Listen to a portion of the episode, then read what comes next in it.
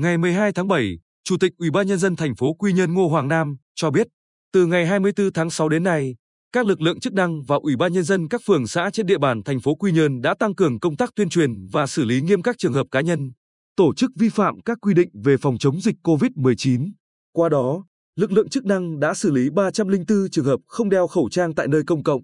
khi tham gia giao thông với số tiền phạt trên 660 triệu đồng. Ngoài ra, lực lượng chức năng toàn thành phố cũng đã tăng cường công tác kiểm tra, giám sát tuân thủ quy định tạm dừng hoạt động tại các cơ sở kinh doanh dịch vụ không thiết yếu và cơ sở ăn uống. Qua đó đã xử lý 17 trường hợp vi phạm, trong đó có 2 trường hợp trốn cách ly y tế tại nhà.